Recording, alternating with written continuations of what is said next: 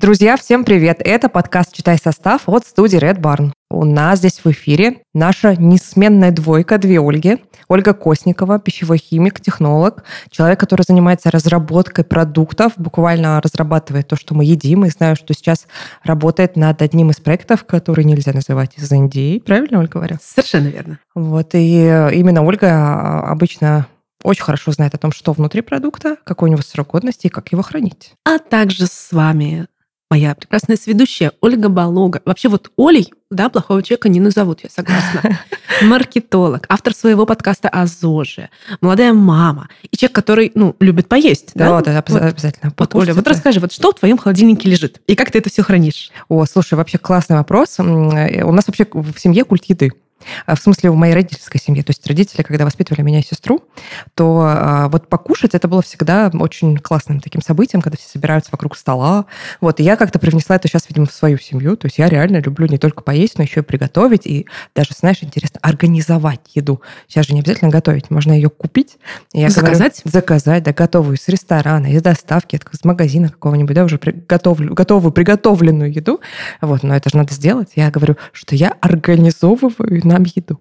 Вот мы пользуемся сервисом по доставке нарезанных наборов для продуктов, поэтому обычно у меня в холодильнике несколько таких пакетиков, таких коричневых крафт-пакетиков, а, в которых внутри мелко порезанное там что-нибудь, не знаю, а, колбаска, паста, все это нужно смешать, соусом Ничего залить. себе. Вот, люблю такие вещи, потому что ну, ребята, таких сервисов несколько в Москве, и они уже подготавливают все для тебя, чтобы быстренько, буквально за 15-20 минут сделать ужин, обед, что-то такое, экспресс. Поэтому у меня лежат вот такие пакеты в холодильнике. Обязательно у меня лежат молочные продукты, потому что у меня ребенок обожает молоко, он его просто пьет. Творог, какие-нибудь сырочки, а, кефир, яйца, всегда есть яйца, всегда есть что-то белковое, какое-то мясо, рыба, ну вот яйца тоже к ним относим, и сыр. Вот сыр мы едим все. Несколько баночек с вареньем, овощи, фрукты, в основном овощи. Фрукты покупаем чаще под а, конкретные не знаю, не задачи, События. под а, вдохновение. Сегодня хочу груши, например, да? а завтра хочу малину. Ну, обычно каждый день едим какие-то фрукты или ягоды, но покупаем их вот день в день обычно и съедаем. А у тебя что ты любишь? Наверное, нашим слушателям надо пояснить, почему вдруг решили поговорить, что у кого в холодильнике. Да, если вдруг вы не знаете, наша сегодняшняя тема это, собственно, как хранить продукты, какие у них сроки годности, от чего они зависят, да, и что вообще, ну, как идеально сохранить ту еду, которую вы купили. Кстати, не только в холодильнике, да? Вообще, да, в жизни. У себя дома, в норке, у вас в норке. Как ее доточить до своего желудка, где она уже будет надежно, надежно сокрыта. Слушай, ну, я еду все-таки я вижу, наверное, с позиции ее состава. Это какая-то профессиональная деформация. Мне она совершенно не мешает. То есть я покупаю еду и такая, так, что-то у меня недостаточно белков так, что-то я клетчатки не набираю, что-то вот сладкого многовато. Я вот в связи с этим, да, формирую свой рацион таким образом, чтобы у меня складывалась вот эта самая здоровая тарелка. Ой, Что такое, да, если кто не знает, расскажет. А, расскажем, да. Значит, берете тарелочку свою, делите ее на четыре части. Половину из этого должны занимать всякие там овощи, ну, в меньшей степени фрукты, да, но тоже может быть, как, собственно, источник клетчатки, витаминов и так далее. Четверть из этого, из тарелочки, это всякие сложные крупы, углеводы, может быть, даже картошечка, ничего страшного. И четверть из этого белок, да, молочный, животный, растительный, какой угодно, рыбка, мясо и так далее. Понятное дело, что это идеальная пропорция, которая не всегда соблюдается, да, но тем не менее. То есть я стараюсь судить, чтобы у меня было побольше разнообразной еды. Лучше пусть будет каждый по чуть-чуть, но всего. Говорите, говорите, моя зожная душа радуется таким заявлениям. Да. Это же супер, это классно. Я, естественно, не гнушаюсь ни каких-то полуфабрикатов, да, но все-таки, простите, пельмени иногда, ну, офигенно поесть. У нас в семье пельмени — это деликатес, который мы едим очень редко. Это большой праздник. Муж радуется, такой, о, у нас сегодня пельмени, да. Не как обычно фуагра и черная икра, наконец-то пельмени. Овощи, фрукты обязательно свежие, тем более я периодически живу в славном солнечном Казахстане, в Алматы. И там с этим очень хорошо. Там просто все всегда круглый год есть. Вот. Молочка, рыба, мясо, может быть, сладенькое что-то. Единственное, я стараюсь не очень много сладкого покупать себе в дом, чтобы оно мне там не лежало залежь. Знаешь, как некоторые люди могут положить себе 10 тысяч тонн сладкого, и оно у них лежит. Нет, у меня не лежит. Я себя знаю, поэтому я себе покупаю небольшие порции. В общем, все так спокойно, обычно без перекосов. Класс. Такой гармоничный холодильник Ольги Косниковой. Друзья, ну сегодня мы хотели как раз поговорить о том, как хранить продукты. И тут у нас появлялись всякие разные слова. Там, например, такая фраза «товарное соседство». Мне кажется, важно начать с этой истории, потому что это история, которая, наверное, приходит к нам из магазина. То есть мне кажется, что хранение продуктов, оно начинается еще в магазине. Хотя, на самом деле, наверное, еще раньше. Еще раньше на производстве, да? Как человек, деле. пищевой технолог, да, ты уже знаешь, как это происходит на производствах, знаешь, что начинается еще раньше. Но вот моя мысль как-то дальше в магазина не доходила, хотя, наверное, как-то в магазин-то все везут, а до этого еще как-то сортируют. В общем, про товарное соседство наверняка все наши слушатели э, знают что-то, потому что видели в супермаркетах разные продукты, лежащие в разных местах. Ну, может быть, это для красоты, слушай. Ты думаешь? Нет, ну, люди могут, думать, что это просто для красоты. Тогда Давай расскажем, вспомнить. как оно на самом деле. Слушай, ну вот очень легко, на самом деле, после периода пандемии и вот все, всего домосидения вспомнить про то, что развились э, сильно доставки продуктов э, из разных вообще магазинов. И вместе с этими доставками к нам стало приезжать куча-куча пакетов. То есть продукты привозят прям, знаешь, буквально вот одна груша, она в огромном пакете, этот пакет лежит в пакете с чем-нибудь другим, например, там с картошкой, картошка тоже в пакете. То есть в какой-то раз я помню, что я пожаловалась просто доставке ну, в интернет-магазин, говорила, что, ребят, извините, конечно, но я вообще за природу, я тут мусор сортирую, а вы мне эти пакеты привозите просто километрами. Можно как-то вот, извините, отказаться от этих пакетов? На что мне ответили, что, к сожалению, нет, потому что мы вынуждены соблюдать принципы товарного соседства если вы сказали одну грушу, а грушу, извините, с яйцами вот вообще никак нельзя в один пакет положить.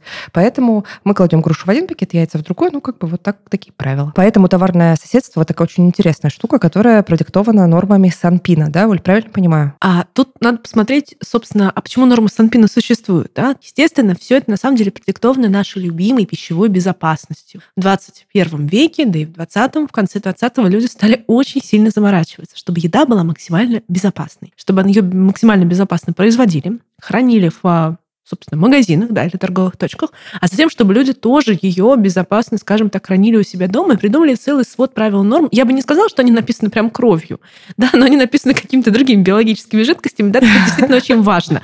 Ну и какое-то очень плохое, кстати, соседство, оно может даже привести к катастрофическим последствиям. Как пищевик расскажу историю из своей области, да, яйца э, надо хранить от всего отдельно. Почему? Потому что яйца сырые – это прекрасный источник сальмонеллы. Сальмонелла – это такая мерзкая бактерия, бактерии, вызывающие отвратительное заболевание сальмонеллез, которое может даже закончиться летальным исходом. То есть кто-то почувствует просто легкую тошноту, рвоту, понос, вот это все, а кто-то может и умереть. И э, было несколько историй очень крупных, когда вот фабрики кухни, на которых не соблюдалось то самое товарное соседство, которое придумано не от балды, получалось так, что сальмонелла с яиц со скорлупок, вот, всего этого, или сырых яиц, которые разбивали, переходила на другие продукты. Прекрасно в них себя чувствовала, селилась, размножалась, и готовая продукция была заражена, и все сырье было заражено, ну и, в общем-то, все это плохо очень кончалось. Да? Несколько производств так закрыли, оштрафовали на много-много денег, ну и, конечно, там скажем так, рабочие часы людей, которые плохо себя чувствовали, да, их дни, проведенные в больнице, уже никто не вернет. Поэтому, конечно же, это все на самом деле не просто так взялось. Это ужасно видеть, как одну грушу запихивают 10 тысяч пакетов. Я не знаю, есть ли из этого какой-то сейчас адекватный выход, но это, по сути, сделано для вашей с нами безопасности. Ну вот я из таких норм, которые продиктованы нашей безопасностью, да, выделила несколько основных, и они, в общем-то, ложатся как в основу того, что происходит в магазине, так и в основу того, что у нас в холодильнике тоже лучше соблюдать. Например, а, самое важное, что я вижу, это сырые и готовые продукты отдельно. А, то есть если это сырое мясо, уж тем более мясо, мне кажется, такое самое страшное, а что из чего бактерии с этого сырого мяса могут переползти на что-нибудь, да, оно вообще лучше отдельно. Вот, но никак мы не смешиваем сырые и готовые продукты даже в рамках желательно кухонной поверхности. Да? Однозначно. Это раз. Второе. Овощи и фрукты хранятся отдельно и даже между собой отдельно. Между собой овощи и фрукты тоже обычно хранятся и пакуются в разные штуки. Интересно, что бананы, как правило, отодвигают вообще от всего подальше дальше. Уж не знаю, с чем это связано. Возможно, тут какое-то нужно покопать и разобраться. Но Сейчас расскажу. Ты знаешь, да? Конечно. Слушай, давай тогда так. Я, моя догадка а, в том, что бананы, они а, просто способствуют тому, что остальные фрукты больше, быстрее спелеют. Ну и, соответственно, быстрее портятся. Правильно я угадываю? Бинго! Правда, серьезно? В умницах умниках Класс, выиграла супер. Ольга Болога. Мгм. А, бананы – это такой маленький химический завод, который по мере того, как он просто банан лежит, у него выделяется этилен. Этилен – это газ, который позволяет, собственно, бананам и не только бананам созревать. И именно поэтому, если, например, вы купили очень, знаете, я видела советы, например, очень неспелый киви или авокадо или что-то такое, что хочется уже спелым. Берете пакетик, кладете вместе с бананом, завязываете пакетик. Через пару дней банан все сделает за вас. И ваши киви или авокадо поспеют. Поэтому, кстати, на самом деле бананы ничем не обрабатывают. Это бананы всех сами обрабатывают. Но вот я знаю про бананы, потому что их же привозят к нам, в принципе, зелеными. То есть, в принципе, их везут обычно судами из всяких жарких стран. И везут их в больших количествах. И везут их, конечно же, зелеными. Потому что если какой-нибудь один банан, я не знаю, уж пайка это или нет, какой-нибудь один банан на этом судне в много-много тонн, а вдруг окажется чуть-чуть спелым, то все, хана остальным бананам. Они не доедут не только до наших с вами холодильников, они не доедут вообще Ни до кого. никуда. Да, даже до складов каких-то распределительных центров не дают. Вот. Но, кстати, бананы в холодильнике лучше не хранить. Дальше, что у нас, как, какие еще есть принципы? Про яйца ты уже сказала, да, что яйца вообще отдельно от всего. Лук и всякие пахучие штуковины, их тоже обычно пакуют и отставляют куда-то подальше. И, Если вы не конечно, хотите только, чтобы все пахло луком. Да, да, Ну, ну, мало ли. Тут стоит, знаешь, просто один раз почистить луковицу, положить ее в холодильник в каком-нибудь, э, ну, таком не сильно закрытом контейнере, и все. И результат вообще достигается моментально. Лимоны. Лимоны похожим образом советуют хранить, особенно разрезанные, более-менее в закрытом виде, потому что они очень пахучие, но это можно использовать себе на благо. Например, вы помыли холодильник, и вам все равно кажется, что он недостаточно чистый, или он пахнет моющим средством, или как-то он подзатух ваш холодильник. Кладем парочку лимонов. Работает безотказно. Ароматизация натуральная от природы. Без ГМО и консервантов. И крупы, да? Крупы тоже рекомендуется хранить отдельно при определенной влажности, там, по-моему, не выше 80%, чтобы они не впитывали ничего в себя, уж тем более запахи. Крупы, не макароны, чаи, кофе. Все это у нас очень гигроскопичные штуки, которые могут в себя впитать запахи. Любят они это делать. Бакалея, да? Можно, наверное, одним словом. Бакалея, назвать, да. Но она, в принципе, хранится, конечно, всегда отдельно, точно не в холодильнике. Если вы храните в холодильнике, не надо. Есть, кстати, вещи, которые не стоит хранить в холодильнике, а мы их очень часто храним. Ну, например, помидоры. Знала ли ты про это? Что помидоры по-хорошему лучше хранить, чтобы они сохраняли свою ароматность, вот этот вкус. У них и так, да, у современных помидоров, в силу того, что выводят такие сорта, которые более твердые и более плотные, у них и так вкус, меньше вкуса ароматики, да, и вот сладости, вот этой самой сочности и мясистости. Поэтому их, да, хранить лучше не в холодильнике. Ты про это знала? Да, слушай, но у меня с этим проблема. Знаешь, дело в том, что вообще и огурцы тоже, кстати, говорят, что лучше хранить, э, так сказать, на воле, да, то есть на улице, да, убежали. холодильника, да. Но у меня здесь возникают какие-то проблемы, потому что вообще с э, помидорами и огурцами в моей жизни, потому что я родилась в Краснодарском крае, где помидоры и огурцы, как в Казахстане примерно, а, совсем не такие, как они в О, Москве. это так вкусно. Ну, всегда, когда они есть, а есть они обычно в сезон, конечно, да, они очень даже имеют вкус. А в Москве довольно много пластмассовых, как мы выражаемся, помидоров, поскольку я люблю именно помидоры, и я прекрасно себе представляю, какие они бывают потрясающие. Ой, дорогие слушатели, придется сейчас сделать такую паузу. Вот таким примерно как звуком, да, у нас. потому что у нас сегодня такая тема, да, приходится прямо аж э, слюной давиться. Вот, да, то, что ты э, говоришь про то, что томаты более плотные, да, сейчас э, сорта, чтобы они как раз хорошо перемещались, выглядели хорошо, был у них такой товарный вид, но из-за этого и соответствующая консистенция, и вкус тоже, на вкус тоже это влияет. Вот, и э, получается, что приезжают э, какие-то помидоры, в большинстве своем не очень вкусные, и как-то вот, ты знаешь, уже становится все Уже равно. пофигу, где хранить. Вот, поэтому у меня с помидорами, с огурцами какие-то такие, ну, во- во- вопросы. Я их кладу то так, то так, но вкуса это им не добавляет. Езжайте в Краснодар или в Алматы. Вот наш совет. А, что, помидорчиков покушать? Еще одна вещь, кстати, которую не стоит хранить в холодильнике, очень часто хранят, и я это вижу, это, например, закрытые консервы.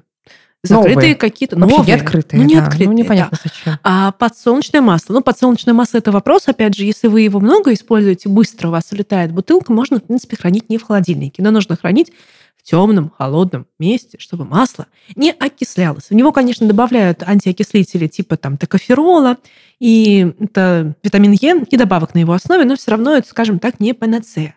Но всякие закрытые продукты или, например, а, молоко длительного срока хранения, стерилизованное, ультрапастеризованное, которое так на котором так и написано, можно хранить при комнатной температуре, не обязательно хранить в холодильнике. С другой стороны, если у вас большой холодильник, вы туда все можете запихать, кто же вам запретит? да? Нет, там есть прикол. А, Он заключается в том, что когда мы храним в холодильнике то, что не требует этого дела, то ладно с продуктом, может быть, с ним ничего не произойдет. Там может быть написано, что от плюс 4 до плюс 25, да, то есть, в принципе, он может храниться в холодильнике. Но сам холодильник, он потребляет больше энергии, чтобы охладить большее количество продуктов. Ну, это ты глубоко копнула, что заботьтесь об окружающей среде. Об, об экологии, да. И еще mm-hmm. вот он ну, занимает там место в холодильнике, да, как-то вот способствует э, не совсем такому охлаждению воздуха, как было бы, если бы продуктов было там поменьше. Ну, в общем, не очень понятно, зачем хранить все в холодильнике, только если на автомате положил, мне кажется, такая история. Ну, и есть другие вещи, которые тоже не стоит хранить в холодильнике, ну, картошку, например, зачем? Ей станет не очень хорошо, скорее всего, станет хуже. А, или шоколад. Вот шоколаду точно станет хуже. Шоколад в холодильнике может побелеть. Да, так и будет. Это будет всего. посидение. Оно связано с тем, что, во-первых, кристаллы сахара выходят на поверхность, так сказать, посмотреть, кто их запихал в холодильник. Зачем, да? да? Ну, там, в принципе, неправильное хранение к этому может привести. А во-вторых, также, а, если, скажем так, в некоторых случаях жиры тоже могут а, кристаллизоваться и выходить на поверхность. Такое вот посидение шоколада жировое будет. Да? Это связано в том числе иногда с не очень качественными, не очень дорогими плитками, в которых использовали там не идеальную, не идеальный жир. Да? Это не всегда же какао-масло, да, это иногда еще и заменитель какао-масла, лауринового, не лауринового типа, понимаешь, не могла я без химии сегодня никак.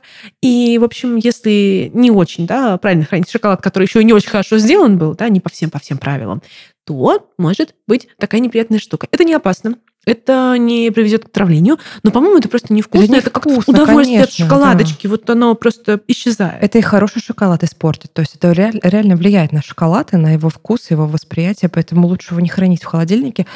Опять же, с оговорками. Вот ты знаешь, Краснодарский край, лето, о, да, 39 градусов, температуров, да. да. Угу. То есть ты, ну, когда ты сталкиваешься с такой историей, типа э, съесть э, белую шоколадку из холодильника, да, либо вообще не съесть шоколадку, потому что она жидкая, просто то ее в руки нельзя взять, да, эту плитку, да, вот, то, ну, вот у меня муж, например, любит класть шоколад в холодильник, особенно летом, именно по причине того, что он просто любит, когда шоколад не остается на пальцах, а такой тверденький и уже во рту растворяется, да, как тает во рту, а не в руках. Но он не так придирчив вкусу, а я придирчива. Придирчивая да, Ольга Болога. Да, да. Давай как раз-таки поговорим, собственно, где вот внутри этого большого холодильника все хранить. Да? На верхней полке, на нижней полке. Потому что люди иногда думают, что ну, это вообще нет никакой разницы. Ничего подобного. Там своя система. Люди, которые разрабатывали холодильники, они все предусмотрели. Ну, тут на самом деле еще зависит от того, какой холодильник. Они, оказывается, бывают разные. На самом деле это зависит от холодильника. Я тут недавно выяснила, мы покупали на дачу холодильник, что, оказывается, они бывают разные. Есть холодильники, у которых морозилка наверху. Не, ну я помнила такую историю как-то вот из детства. Там, знаешь, вот, у, там, например, у бабушки холодильник какой-то старый с морозилкой наверху. Но потом почему-то вот мне казалось, что все холодильники одинаковые, морозилка внизу. Ну, нифига.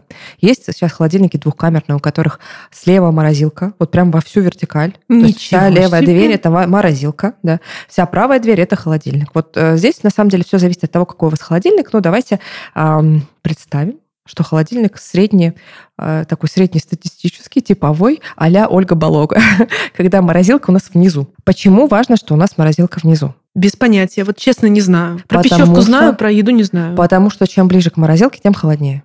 Логично. Оля, ты гений. Просто железная Ты разработчик холодильников гений. Вот. Ну и получается, это, конечно, актуально для тех холодильников, в которых нет нулевой зоны, потому что вот у нас в холодильнике есть, например, еще нулевая зона.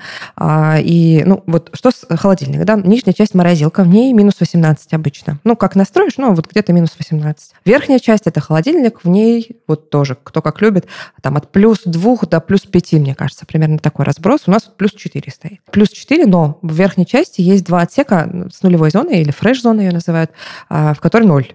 Да? То есть буквально ты туда кладешь что-нибудь из морозилки, оно там не размораживается. А положишь что-нибудь охлажденное, оно может э, ну, при каких-то условиях даже немножечко подморозиться. Вот это специальная зона, в которой будет уже похолоднее. Так вот, а, верхняя, верхняя часть холодильника. Расставляем продукты. Что у тебя стоит на самой верхней полке? Я пытаюсь вспомнить свой холодильник. Просто я так часто меняю квартиры, дома и так далее. Наверное, у меня там стоит, знаешь, я это называю все для бутерброда. То есть колбаса, сыр, какие-нибудь там, не знаю, какой-нибудь плавленый сыр, да, или творожный. Ну, какие-то вот такие штуки. Йогурт ты можешь, какая-то, может, арахисовая паста или шоколадная. Не знаю даже. А у тебя? А, ну, у меня там всегда молочка. стоит молочка. Вот классически. Я не знаю почему. Наверное, так у меня, может быть, мама делала. Я вот некоторые вещи делала на автомате, не задумываясь. Есть люди, которые говорят, что в холодильнике верхняя полка самая холодная как раз. Несмотря на вот то, что мы говорили, да, сейчас, что к морозилке ближе всего холодная. Ну, вроде как холод, он циркулирует по холодильнику. Видимо, верхняя верхняя полка, она тоже как-то получается, что до нее много доходит холода, поэтому туда обычно рекомендуется ставить э, самые скоропортящиеся продукты, типа как раз молочных. Творог, не знаю, сыр, э, сметана, что-то вот. белково-кремовое, сладенькое. Тортики. Ну вот тортик тоже можно туда запихнуть, да. Вот все, что средние полки, обычно идет под э, уже приготовленные продукты, кастрюльки, там, не знаю, какие-то баночки с э, готовыми вторыми блюдами. Контейнеры контейнеры, сковородочки, ну, с сковородочками есть нюанс.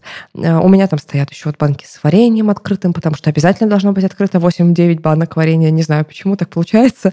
У меня, видимо, какого-то, знаешь, поиски разнообразия приводит к тому, что у меня должно быть и такое варенье открытое, и такое, и вот все по чуть-чуть съедено. Просто Карлсон. Давай признаемся, вот у тебя моторчик, его сейчас не видно, потому что мы, у нас аудио подкаст, а не видео, но вообще у тебя моторчик. Но ты знаешь, если бы я была Карлсон, наверное, я бы его съедала, а тут оно стоит. То есть тут ты присыщенный жизнью Карлсон. Вопросики, да, который уже все в жизни попробовал. В поисках разнообразия, да. Вот дальше вот это идет у нас нулевая зона. В нулевой зоне обычно как раз э, кладут мясо, рыбу и то, что требует вот такого хранения, ну вот прям ближе к нулю, да. Охлажденное мясо, рыба вот в этой зоне будет лучше всего себя чувствовать, ну и в принципе там пониже его. И обычно самый нижний ящик это ящик, который прям с нарисованными овощами и фруктами. Там тоже прохладно, но там должна быть влажность повыше. То есть, как правило, производители холодильников, они туда как-то вот ну, обеспечивают побольше влажность, чуть ли не до 90%, чтобы Ничего фрукты, овощи себя получше чувствовали. Про зелень интересно тоже. Выяснила тут недавно два лайфхака от мам.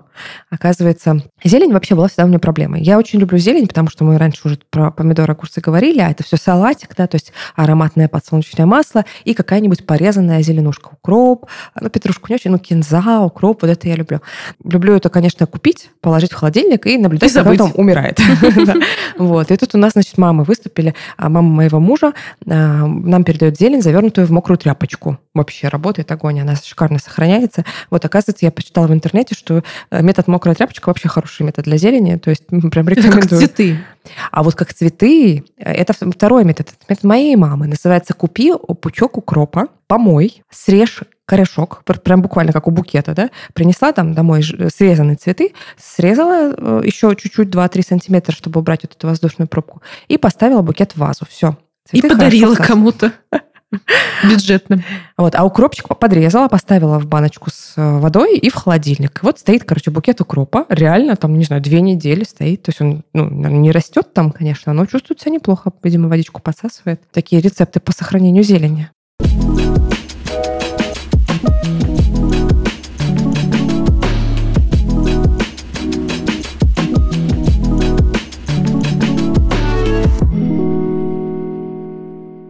Глаза – зеркало души. Об этом говорят как в России, так и в Азии. Если вы смотрели аниме «Унесенные призраками», то помните, как ведьма Юбаба превратила родителей Тихиров в свиней. Девочка смогла понять, что это ее родители, заглянув животному в глаза. Благодаря этому она и спасла их в конце истории. В обычной жизни мы тоже много внимания уделяем глазам, но часто забываем о коже вокруг глаз. И зря. Ведь из-за недостатка влаги она становится сухой, быстро стареет, теряет эластичность и упругость. И в результате появляются ранние морщины, а еще отеки, выраженные синяки. Как ухаживать за кожей вокруг глаз? Нужно ли вам особое средство и как его подобрать? Обо всем этом мы рассказываем в рубрике «Это наука», которую делаем вместе с партнером, продуманным брендом Icon Skin. Многие относят крем для кожи вокруг глаз к необязательному уходу, но вот с чем он может помочь. Во-первых, увлажнение кожи. Если кожа сухая, на ней быстрее будут появляться морщинки. Во-вторых, защита от внешнего воздействия, например, от прямых солнечных лучей и перепадов температур. Кожа вокруг глаз все-таки не защищена от пигментации. И третье – это уменьшение мешков под глазами. Охлаждающая косметика уменьшает припухлость и при этом не травмирует кожу. Также у крема для кожи вокруг глаз есть еще одно неоспоримое преимущество. Он не имеет градации по типу кожи, а подбирается под решение конкретной задачи и состояния кожи. Стоит помнить, что обычный крем далеко не всегда отвечает этим требованиям и не может заменить крем для зоны вокруг глаз. Ведь кожа в этом месте отличается физиологически. Она тоньше, быстрее теряет влагу и более чувствительна. В ней практически отсутствует подкожная жировая клетчатка, поэтому лучше выбрать отдельный крем для этой зоны. Мы хотим ухаживать за собой, но читать состав и проверять каждый ингредиент продукта сложно и долго. Хочется, чтобы продукт сам рассказал, зачем он тебе нужен. Я помогу с утренними отеками, а я уберегу кожу от солнца и избавлю от пигментации. Icon Skin как раз специализируется на создании систем ухода для решения конкретных проблем кожи. Акне, пигментация, купероз, сухость. Даже если вы не разбираетесь в составах, вам будет легко найти средства под свою задачу. Для этого просто определите задачу, а Icon Skin предложит необходимый уход. Если говорить про продукты для кожи вокруг глаз, то у Icon Skin есть несколько решений. Ну, во-первых, это крем витамин C Force. Он подходит для кожи вокруг глаз с признаками усталости и склонностью к возникновению темных кругов. Крем хорошо увлажняет, уменьшает мешки и темные круги под глазами и делает взгляд более сияющим и свежим. А во-вторых, у Icon Skin есть варианты эффективного антивозрастного ухода вокруг глаз. Подробнее о них можно узнать на сайте бренда. Просто кликайте по ссылке в описании подкаста. Icon Skin – косметика, которая действительно работает. С 2017 года российский бренд создает продуманные системы ухода за кожей на базе научных исследований. Средства Icon Skin не маскируют проблему, а воздействуют на причину ее возникновения. Эффективность средств подтверждена клиническими исследованиями. Icon Skin – никаких чудес, только наука. Приведу пример из э, своей жизни. У меня всегда на все свой какой-то странный взгляд. А нам периодически на съемки нужны для моего блога нужны живые цветы, срезанные. А бывает так, что съемка запланирована на один день, что-то пошло не так, мы отнесли, перенесли и так далее, либо переснять надо, либо доснять. И бывает так, что моя фотограф забивает весь свой холодильник цветами, которые у нее стоят тоже там, вот как ты говоришь, в баночке с водой, и в еды там, естественно, нету никакой, не знаю, что она ест в эти моменты. И так цветы действительно долго у нее сохраняются, и можно там снять нужный кадр через неделю, через полторы. Поэтому я с укропом-то возьму себе на вооружение. Мне что в голову не приходило, что так можно. Класс. Открываешь холодильник, а там цветы. И, понимаешь, и есть нечего. Ну, не мышь повесилась, да, а цветы. Это же большая разница, да? Вот. Ну, если заканчиваем про холодильник, то... Дверца, дверца, дверца у нас да. осталась. Ну, дверца, она обычно открывается, скрывается, поэтому на ней такая температура самая переменчивая. Вот. И самая обычно высокая. То есть, ну, я не знаю, как рассуждают люди, которые пишут такое. Пишут, что до плюс 8, даже до плюс 10 градусов. Как они меряют эту температуру на дверце, я без понятия. Может быть, какая-то есть технология замерения. Но, в общем, смысл в том, что даже логически понятно, на дверце будет э, самая непростая э, для продуктов э, зона. Да? Вот, поэтому на дверце рекомендуется хранить что-то ну, не слишком придирчивое. Например, там майонез, кетчуп, вот соусы, напитки, которые мы хотим охладить в бутылках или там в каких не знаю, банке, чайный гриб, что-то может быть. Гриб. Да? Или Камбуча. Камбуча, да. Называйте суперфуды правильно. Камбуча. Э, лекарства, кстати, какие э, те лекарства, которые требуют хранения в холодильнике, вот тоже на дверцу обычно в какой-нибудь даже специальный ящичек можно поместить. Яйца. Частая история, это когда в холодильнике предусмотрены такие вот ну, дырочки под яйца, да, в, как раз на двери. Именно потому, что яйца, ну, в принципе, они не требуют хранения в холодильнике. То есть если ты купила десяток яиц, и ты понимаешь, что вы его съедите за неделю, то ну, неделю яйца совершенно спокойно проживут на воле, там, не знаю, на подоконнике, например, у тебя, или на кухне. Но, как правило... Срок годности будет меньше просто, да. да Это, да, кстати, да. даже пишут пишут часто на яйцах, что, допустим, там 4 недели при температуре холодильника плюс 2 плюс 4 и, допустим, там 7-10 дней при температуре комнатной. А, но, конечно, я часто встречала, что яйца хранятся намного дольше даже при комнатной температуре. Очень чисто, стало намного чище. И на пищевых производствах, в магазинах, то есть, в принципе, у нас гигиена, санитария, ого-го, как вымахали, да, и уже намного меньше риски, но не нулевые. Я научилась какое-то время назад яйца в воду опускать и определять, они свежие или нет. Знаешь такую историю? Типа всплывают, не всплывают? Типа того, да-да-да. То есть если оно совсем лежит на дне, на бачку, значит, все хорошо. Если оно там где-то поднимается уже или на дне, но оно встало на, на одну, на попку на свою встало, значит, уже все, пора есть. А если оно всплыло и там, как дохлая рыбка, на поверхности болтается, все. Я за всю свою жизнь встречала яйцо тухлое один раз. Один. Но скажи, это незабываемый. Это незабываемый опыт. До сих пор у меня стоит это перед глазами и в носу. У меня тоже было такое, по-моему, один, может быть, два раза. Да, но забыть сложно. Так про яйца, да, что из-за того, что они, в принципе, ну, не требуют прям такого низкой температуры, их можно хранить тоже на дверце. То есть это подойдет яйцам на такой температурный режим, нормально. А вот молоко, которое часто-часто ставят в дверь, как, видимо, напиток, как раз-таки лучше не хранить на дверце. Совершенно Оно верно. может свернуться, и будут у вас блинчики, а не молоко в кофе. Свернуться, закиснуть, прогоркнуть, все эти вариации зависят от того, какие микроорганизмы поселились в молоке, да, они там попадают из воздуха, с поверхности и так далее. Поэтому да. Еще такой момент, кстати, важный. Говорят, вот я поставил там молоко или там варенье или что-то такое холодильник. Вот уже вышел срок годности, а у меня оно не портится. А почему? Наверное, туда положили химию. Очень часто мы обычно отвечаем, что, ребята, у вас просто очень чистый холодильник. Порадуйтесь. То есть, несмотря на то, что сроки годности выше, у вас такая чистота, что там бактерий нету, которые могут заселить это ваше несчастное молоко. И если у вас все продукты портятся даже как-то до срока годности, вот ну что, не положишь в холодильник, все испортилось. Подумайте, может быть, дело не в магазине, а в вас. Может быть, надо помыть свой холодильничек хотя бы иногда. Слушай, ну раз уж мы про сроки годности начали, давай эту тему прям тоже сейчас обсудим, так хорошо обсудим. А, наверное, с такого вопроса начнем. Меня он очень сильно волнует. Правда ли, что у многих продуктов сроки годности это э, что-то с запасом? То есть если у тебя творог умирает по э, сроку годности как будто бы сегодня, это значит, что завтра, если он нормальный, ты его попробовал, значит, он нормальный. Сроки годности там с запасом ставятся. Как это вообще происходит на производстве? Ну, вообще сроки годности определяются только самим производителем, да, то есть это не санпин какой-то, где это написано, не какой-нибудь закон. То есть вот производитель, не знаю, ИП Петров производит не знаю, молоко. И он сам определяет, какой срок годности. Понятное дело, что есть какие-то средние цифры, да, они действительно прописаны в разных там санпинах, но от них могут быть отступления и в ту сторону, и в эту сторону. И, как правило, все-таки срок годности, ну, во-первых, он, знаешь, он какой-то понятный, ну, типа там, допустим, 7 суток, 14 суток, 21. То есть я редко встречала какой-то такой срок годности, типа 23 сутки. Там, да, какие-то... Все равно это кратные цифры. Во-вторых, а, они действительно даются часто с запасом. Почему? Ну, во-первых, потому что если молоко хранится 7 дней, на восьмой день оно не вылезет, как жижа такая, говорящая с ртом и глазами, не скажет «Привет». Да? Я закончилась. Выкинь Все. меня, пожалуйста, да. пусти меня на волю, да, до свободен. Естественно, да, это не происходит прям моментально. Срок годности – это что такое? Это то время, на которое производитель дает свою гарантию, что зуб даю, я проверил, я все сделал четенько и хорошо, у вас это не испортится. Если испортится, либо я дурак, и ко мне претензии, либо, допустим, к магазину, который хранил, или к вам, или к вашему грязному-грязному холодильнику. Может, вы ложкой туда лезли в вашу сметану, она у вас испортилась. Сроки годности бывают трех типов. Опять же, да, я говорю про Санпин. Никуда не могу без своей любимой технической документации. Это скрапорт, ну, все, что хранится в холодильнике, вот все, что мы перечислили. Особый скоропорт – это то, что прям надо вот, знаешь, типа день в день практически Например, съесть. что это такое? О, например, видела, заходишь в какой-нибудь э, фастфуд, и там на упаковке написано «желательно съесть сегодня» или там «съесть в течение 24 часов».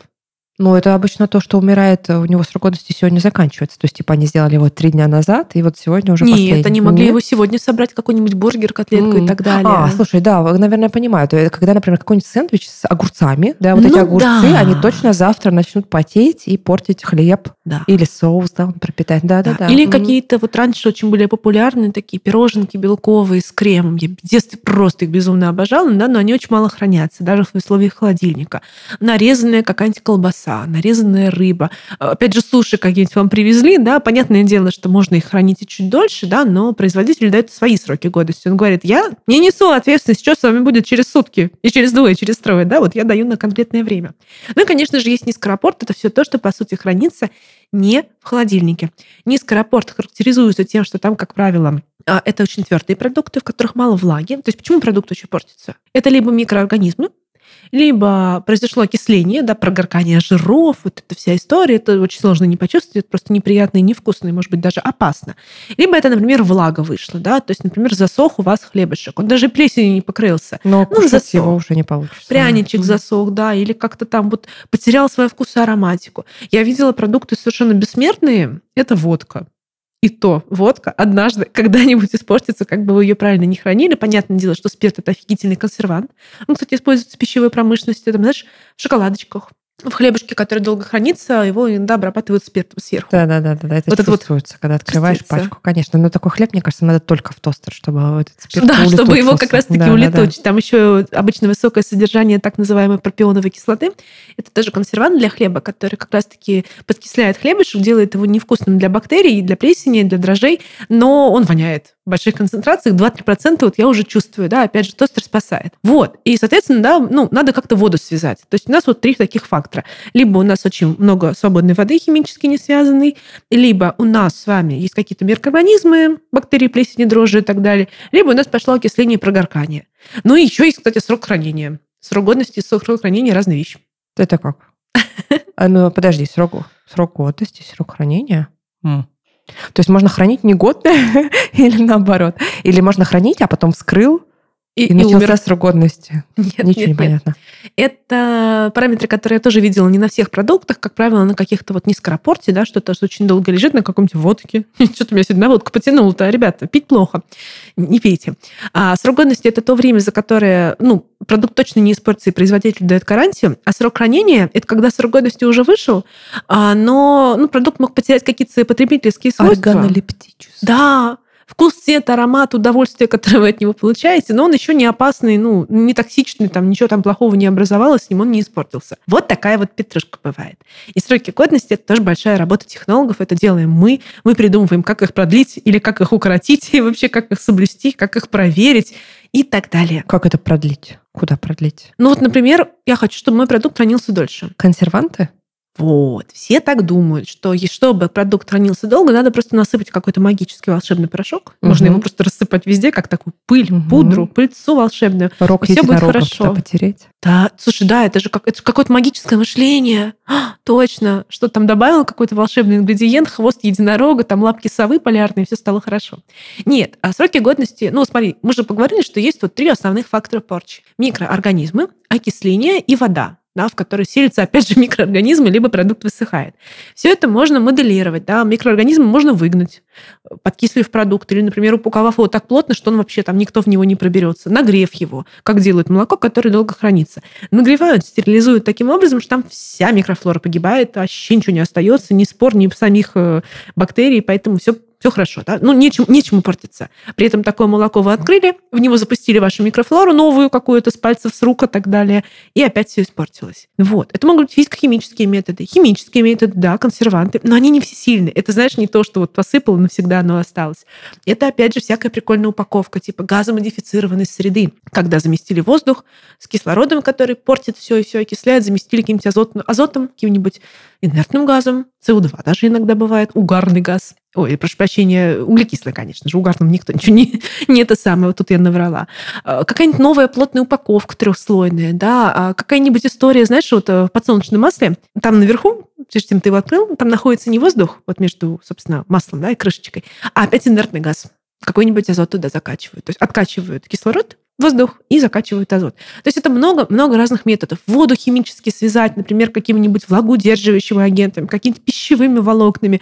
Ну, миллион разных вариантов. Это, знаешь, это как игра в оркестре. Не на одном инструменте, консерванте, а на множестве инструментов. И у тебя Ой. симфония получается. Вот это романтика. Жалко мне, дорогие слушатели, что вы не видите Ольгу Косникову сейчас так, как вижу ее я. Глаза горят, руки жестикулируют. Просто прекрасно. А человек на своем месте. Супер. Оль, скажи, пожалуйста, а что делать с продуктами после того, как мы их открыли? Вот срок годности. Понятно, это же производитель пишет для упаковочки с салатом, который, извините, еще пока никто не ел. А если я его купила, открыла, ложечку съела, дальше как понять, сколько его хранить? Столько, сколько на пачке или не столько? Может быть, ты встречала, или наши дорогие слушатели встречали продукты, на которых написано в открытом виде там, не хранить, например, или не вот хранить. я встречала, да. да. Или в открытом виде хранить трое суток. То есть это не обязательное требование нашего законодательства у производителя писать, сколько хранится продукт после вскрытия.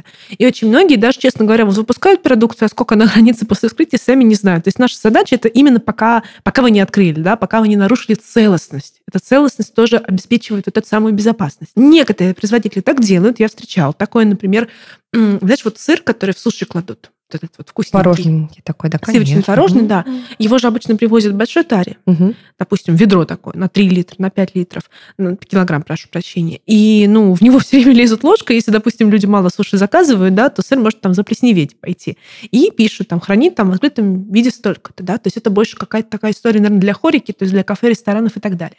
На некоторых продуктах тоже так пишут, но не всегда. И есть какие-то, знаешь, вот, ну, адекватные сроки годности. Я очень часто ссылаюсь на нормы законодательство США, у них там есть э, национальный институт, который занимается питанием, и они прям выкладывают в открытый доступ документики, сколько хранить мясо, сколько хранить рыбу, сколько хранить яйца, сколько, сколько всякие овощи, фрукты, какую угу. ягоду, сколько хранить. Это очень удобный какой-то э, инструмент. Гид, да, такой гид по еде. Да, mm называется это, вот сейчас, чтобы не соврать, да, Национальный институт сельского хозяйства, агри, агрикультуры и вот этого всего.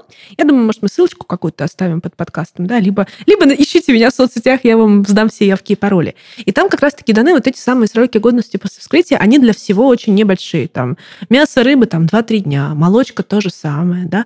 А, готовые блюда какие-то типа супов, каш тоже там, до 5 до 6 дней. То есть на все свои вот эти сроки годности. Но получается, что это больше наша ответственность, потому что наши производители об этом особо не предупреждают. Я всегда говорю так. Если вы чувствуете, что изменился вкус, запах, что-то не так, не рискуйте, не ставьте над собой эксперименты. Возможно, все хорошо, но, но не ставьте, но вы не захотите провести день в отравлении, обнимаясь с фарфоровым другом. Вам это не нужно, вам, не знаю, работать нужно там, или отдыхать, или веселиться, но точно не этим заниматься. То есть, как, как правило, все-таки внешний вид, вот эта самая органолептика, про которую ты говоришь, это очень яркий показатель того, что что-то уже идет не так. На глаз вы, конечно, не сможете это определить. Мы не видим, к сожалению, бактерии, пока они не размножились в огромном количестве, чтобы уже там да, осадок какой-нибудь пошел или плесень какая-то пошла. Но, тем не менее, тут нужно быть аккуратным. Мне очень часто директ, знаешь, как говорят блогеры, мне часто пишут, мне, правда, часто присылают директ какую-нибудь открытую консерву или какой-то, не знаю, творог или какое-то детское пюре. Просто фотка, говорит, Ольга, здравствуйте, а мне можно это есть? Я говорю, я не знаю, но у меня нет встроенного в глаз вот этого анализатора. Я начинаю спрашивать, какой срок годности, а как хранили, а что как. Я всегда говорю, слушайте, не надо. Ну, Всегда, если вы беспокоитесь, не надо. Зачем? Да? Вот любая тревога, она же не просто так. Поэтому лучше не рискуйте, да, сохраняйте сроки годности. Понятное дело, что чуть-чуть может постоять продукт дольше своего срока годности, там один-два дня, например, что касается скоропорта. Но это уже ваша ответственность. Ни на кого повесить свои проблемы вы потом не сможете, да, написать какую-нибудь жалобу. Поэтому я, если честно, такой параноик, что я все выкидываю, когда срок годности закончился. Возможно, это плохо, но я себя берегу. Ну, ты знаешь, вот мы с мужем здесь придерживаемся разных точек зрения, а, в том плане, что я э, человек, который любит, чтобы еда доставляла удовольствие, да, поэтому если мне, меня не радует, да, то я не ем, даже если еще срок не вышел. Ну, вот что-то там, не знаю, запах типа, ушел. Суп, суп постоял два а, дня, уже не ешь? Если он а, мне, меня не радует, если я чувствую, вот я его ем, и я чувствую, что-то не то, ну, допустим, как ты говоришь, суп, да, Представь, представим, что я его ем и чувствую, что он кислит. Вот мне, ну, кажется, что он кислит. Все, мне не нравится вкус, я не буду его есть. Вот, муж мой прислал мне как-то давно картиночку Э, мемчик такой в, а, э, в не помню, в какой-то мессенджер, и вот каждый раз мы его вспоминаем. Там, знаешь, такое было, типа, периодически ем просроченные сосиски из холодильника, чтобы убедиться, что я все еще фартовый. Вот. И он может что-нибудь съесть и сказать, ну, проверим, фартовый я или нет. Ну, кстати, у него с этим все в порядке. И он гвозди обычно, может переваривать. Да, он именно так и говорит. Мой желудок переваривает гвозди. Мой не переваривает. Поэтому я гвозди не ем. Да, я это же какие-то вот ограничения такие личные, да, то есть в целом все всем можно, но, например, там у беременных или там а, дети. кормящих, а, у детей, дети, пюрешки, у пожилых, да, да, там у онкобольных или там люди с еще какими-то заболеваниями, им обычные правила не подходят. И им, кстати, нужно, например, а, почему вот есть молоко стерилизованное, которое там хранится год или два без холодильника, оно в первую очередь сделано для таких людей которым любое, любая встреча с каким-нибудь патогеном может быть опасна. И именно такое молоко, на самом деле, именно детишкам дают, прям стерилизованное, или пожилым, да, там в детских, в домах престарелых и так далее. И с этим связана такая байка, что когда сделали такое молоко, вот это стерилизованное, которое хранилось... Пастеризованное? Нет, пастеризованное. Пастеризация — это нагрев меньше 100 градусов, ага. он не убивает споры, и молоко такое хранится, ну, ну 30 суток, ну 20 а ультрапастеризованное это что такое? Ультрапастер — это когда догрели до температуры где-то 135-138 и быстро-быстро охладили охладили. Бактерии себя как чувствуют, когда сначала очень сильно нагрели, а потом сильно охладили? Офигевают? Хреново они себя mm чувствуют. Да, ультрапастер может храниться полгода-год. Так, а стерилизованная это, получается, самая обработанная, да, самая, самая это когда прям, прогретая? ну, это как консерва, по mm сути, да, когда в закрытой асептической упаковке, в которой никто не заберется, грели очень долго при температурах высоких. Под каждый продукт своя температура подбирается. Я всегда говорю, ну, условно, там, 125-130, да, может, mm меня там технологи сейчас поправят, которые прям сидят и вот стерилизуют молоко прямо сейчас, сию минуту. Вот. А, но в целом это такой длительный нагрев, который просто убивает все. Никакая спора, ничего там не останется. Останутся только, ну, белки, жиры, углеводы останутся, но ничего патогенного не останется. И вот когда угу. такое молоко начали продавать, ультрапастер, стерилизованное, которое может храниться без холодильника, люди, знаешь, что делали? Пугались. Не покупали. Угу. И, ну, мерчендайзеры такие почесали репу, думают, блин, что делать? Молоко хорошее, безопасное. То есть там ни антибиотиков нет, ни консервантов, они не нужны. Тепловая обработка все решает. И они придумали ставить его на холодную полку вместе с молоком, которое хранится мало дней. И люди такие, о, а молоко-то, его надо в холоде держать. Я буду его покупать. И стали покупать. И так этот продукт продвинули. И хранить в холодильнике. И хранить в холодильнике, mm. хотя это, опять же, не обязательно. Тяжелый вздох, да. Так вот, вернемся к холодильнику. Давай. Да. немножко вспомнила еще про холодильник. Пока ты говорила про консервы открытые банки, я вспомнила, что хранить в открытые консервные банки, если они из жести, жесть, или из алюминия, какая-то упаковка, это нельзя, товарищи мои. То есть больше суток это нельзя хранить, потому что дальше продукты начинают взаимодействовать с металлом. Давай расскажем, да, подробнее, что происходит и чем это грозит. Вот рассказывай. А как ты удобно перекинула. Да, слушай, ну как раз же это идут процессы окисления, насколько я понимаю. То есть э, начинает окисляться металл, начинает взаимодействовать еда с этим металлом, и не надо этого взаимодействия допускать. Ну да, дело такое, что пищевая упаковка, конечно же, подбирается под конкретный продукт, под конкретную задачу, и она безопасна, инертная, ничего в себя не впускает и не выпускает. Но задача пищевой упаковки на самом деле просто донести этот продукт до нашего стола. А затем предполагается, что мы его красиво переложили, да, в какую-нибудь там баночку, скляночку или, ну, или что-то съели еще. Вообще или себя, съели да, сразу. себя переложили да. красиво. И не то, что это прям, я бы сказала, что о, ужас, не надо ни в коем случае никогда, но, смотрите, а, открытая консервная банка, либо какая-то алюминиевая упаковка, они будут в любом случае начинать взаимодействовать с едой, особенно под действием воздуха, под действием света. И, допустим, могут выделять, ну, тот же самый алюминий может, кстати, с более кислыми продуктами, не знаю, какой-нибудь курица. Нет, курица в кисло-сладком соусе. Mm. Да. Ну, кто хранит в алюминии огурцы? Но если храните, то не делайте так. То есть с какими-то более кислыми продуктами начинается более активная миграция алюминия из упаковки в нашу еду. Не то, что это, опять же, опасно, мы алюминий постоянно потребляем в большом количестве с едой, водой, с питьевой водой, ну, потому что это самый распространенный металл на плане, один из самых распространенных металлов, третий по распространенности на нашей прекрасном шарике Земля. Но, тем не менее, куда вам перебор? Да? То есть здоровому человеку ничего, опять же, человеку ну, там, с подкошенным здоровьем, там, мало ли, может быть, не очень хорошо. И вкус может испортиться. Это тоже очень важно, да, и, может, мы не получим что-то токсичное, опасное, но зачем мне испортить свою прекрасную вкусную еду, свою курицу в терияке, свою какую-нибудь запеканочку, да.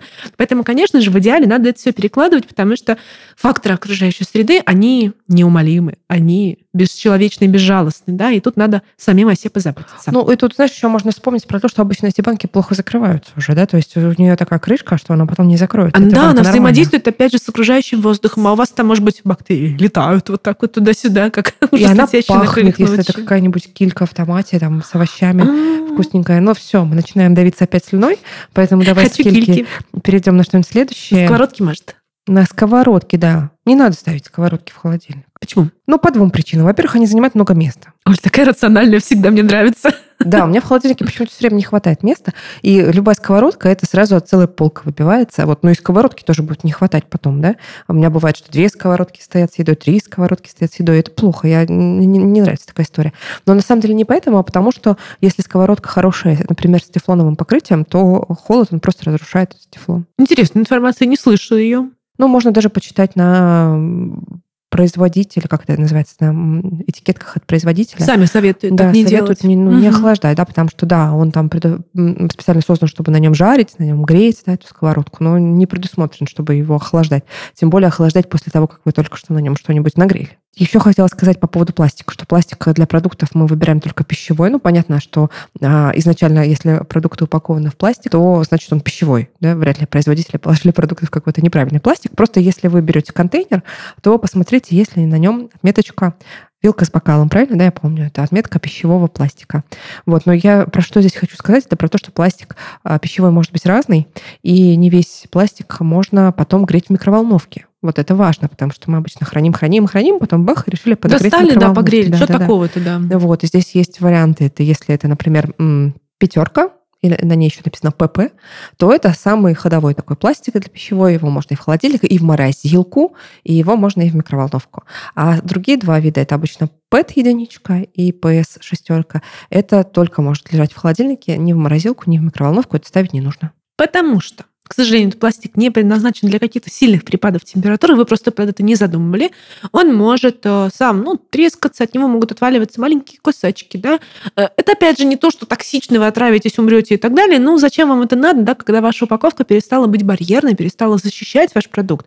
Что-то еще из нее, так сказать, выходит. И в целом она после этого уже непригодна, вы не сможете ее использовать повторно. А мы все-таки за экологию, за такое рациональное, разумное отношение к жизни и к еде, которая хранится хранится у нас в холодильнике. Ну, и не только. Да, поэтому вообще поплавится в микроволновке, скорее всего, и начнет такую создавать инсталляцию совместно вашей, с вашей едой, которая в нем была. Ну, в общем, не нужно это такие эксперименты ставить, ровно как и с силиконом. Я вот вижу, что сейчас есть всякие силиконовые штуки, э, кон- контейнеры бывают э, силиконы или какие-то крышечки. А что-то, в общем, для хранения продуктов из силикона, это можно, это в холодильнике тоже хорошо себя чувствует, но, опять же, в микроволновке это греть нельзя. В микроволновке можно греть. Например, пластик, на котором написано, что он для микроволновки. Но я такое часто, ой, редко очень видела. Э, Тарелки, да, всякую нашу тару. И то не всякую, да, Мгм. там, которая с окантовочкой золотой не надо, потому что, опять же, не то, что что-то испортится, Ну, а взорвется немножечко. тарелочка ваша Да, испортится. ещё, да, это да, некрасиво будет, да. Фольгу не надо греть, э, пакетики не надо греть, э, стекло можно. Ну, я думаю, что наши слушатели и так это знают. Они, возможно, у вас очень много историй, как вы что-то грели в микроволновке, а потом получался полный трэш. Вот напишите в комментариях, если у вас такое было. У меня было, к сожалению. А что ты грела? Ну, поделись уже теперь. Яйца взрывались в микроволновке. Слушай, не помню, это что-то такое стыдное, что я вытеснила это. Что-то было совершенно такое глупое, ну, типа фольга или там, не знаю, действительно что-то, что в пакетике, который у меня поплыл и запачкал всю мою еду этим пластиком. Ну, было дело, грешки. Ну, ладно, друзья, э, как обращаться с микроволновкой, это может быть тема нашего отдельного выпуска. А сегодня мы говорили все-таки больше про холодильник и про то, как правильно хранить продукты. Надеемся, что вам было с нами интересно. И вообще вы такие после про- прослушивания наших выпусков прошаренные будете в этом Пере- всём. Переложили свой холодильник в правильном порядке. Да, такой, знаешь, а, пришел и сразу выбросил пол холодильника. Кстати, моя любимая тема. Периодически разбирать и выбрасывать половину из холодильника. И там сразу столько места появляется. И ты его забиваешь новой едой. Естественно, конечно, потому что покушать это мы любим. Мы с этого начали, мы этим и закончим. Спасибо, друзья, что слушали наш подкаст. Это был подкаст «Напомню». Читай состав от студии Red Barn. С вами была Ольга Болога, маркетолог, человек, который любит поесть, который забивает свои холодильники, который все-все-все знает про то, как хранить. Даже я вот сегодня столько от тебя нового сегодня узнала. Класс, спасибо. И, конечно, Ольга Косникова, пищевой химик-технолог, человек, который разбирается в нашей еде еще с момента, когда она еще даже не существует, а буквально собирает ее из разных крупиц, из разных веществ. Э, Подкаст «Читай состав» студия Red Barn. Если вам понравилось, не жалейте, пожалуйста, ваши лайки, сердечки, звездочки, где вы нас слушаете. Там, пожалуйста, оцените наш подкаст. А мы прощаемся с вами до следующего следующего выпуска. Пока-пока. Пока. -пока. Пока.